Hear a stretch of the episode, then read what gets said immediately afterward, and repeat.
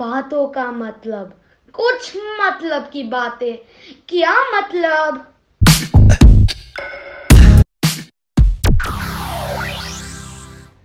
ये कहानी है मौद्गल्य ऋषि की, जो भगवान विष्णु के परम भक्त थे। मौद्गल्य ऋषि एक साधारण जिंदगी जी रहे थे।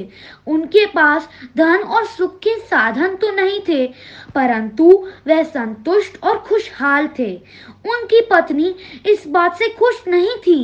एक दिन उन्होंने ऋषि के पास जाकर पूछा, स्वामी, भगवान विष्णु तो आपको स्वयं दर्शन देते हैं, पर आप उनसे कुछ मांगते क्यों नहीं? हम कितने गरीब हैं। यदि आप मांगेंगे तो विष्णु जी हमें कुबेर जैसी शान और धन भी दे देंगे। नारद जी वहीं से जा रहे थे और ऋषिवर और उनकी अर्धांगिनी की बात सुन के रुक गए और बोले, ऐसा करना तो उचित ही होगा। आप प्रभु से सुख के साधन क्यों नहीं मांग लेते?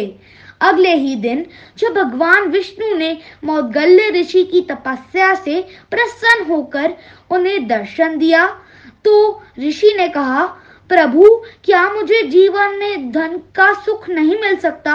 मैं क्या करूं कि आपकी और लक्ष्मी जी की कृपा मुझ पर भी पड़ जाए? विष्णु जी मुस्कुरा कर बोले, ऋषि, तुम मेरी पूजा प्रेम और सच्चाई से करते हो, इसीलिए तुम्हारा मन भी सच्चा है।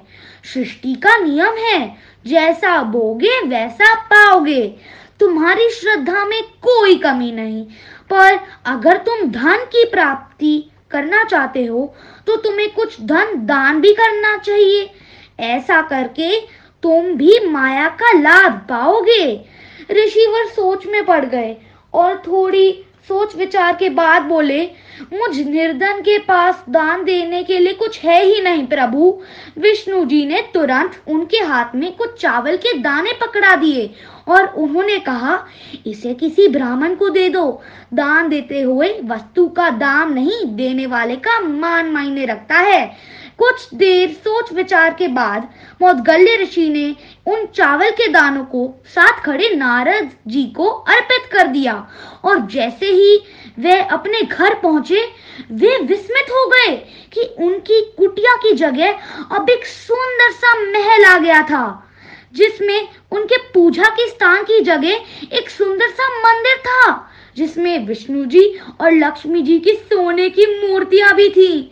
ऋषिवर समझ गए कि प्रभु के रचे इस संसार में जैसा कर्म होगा वैसा ही फल मिलेगा, इसीलिए उन्होंने अपना सब कुछ श्री हरि की देन समझकर दान में दे दिया और हमेशा प्रभु के आशीर्वाद से सुख और खुशहाली पाई।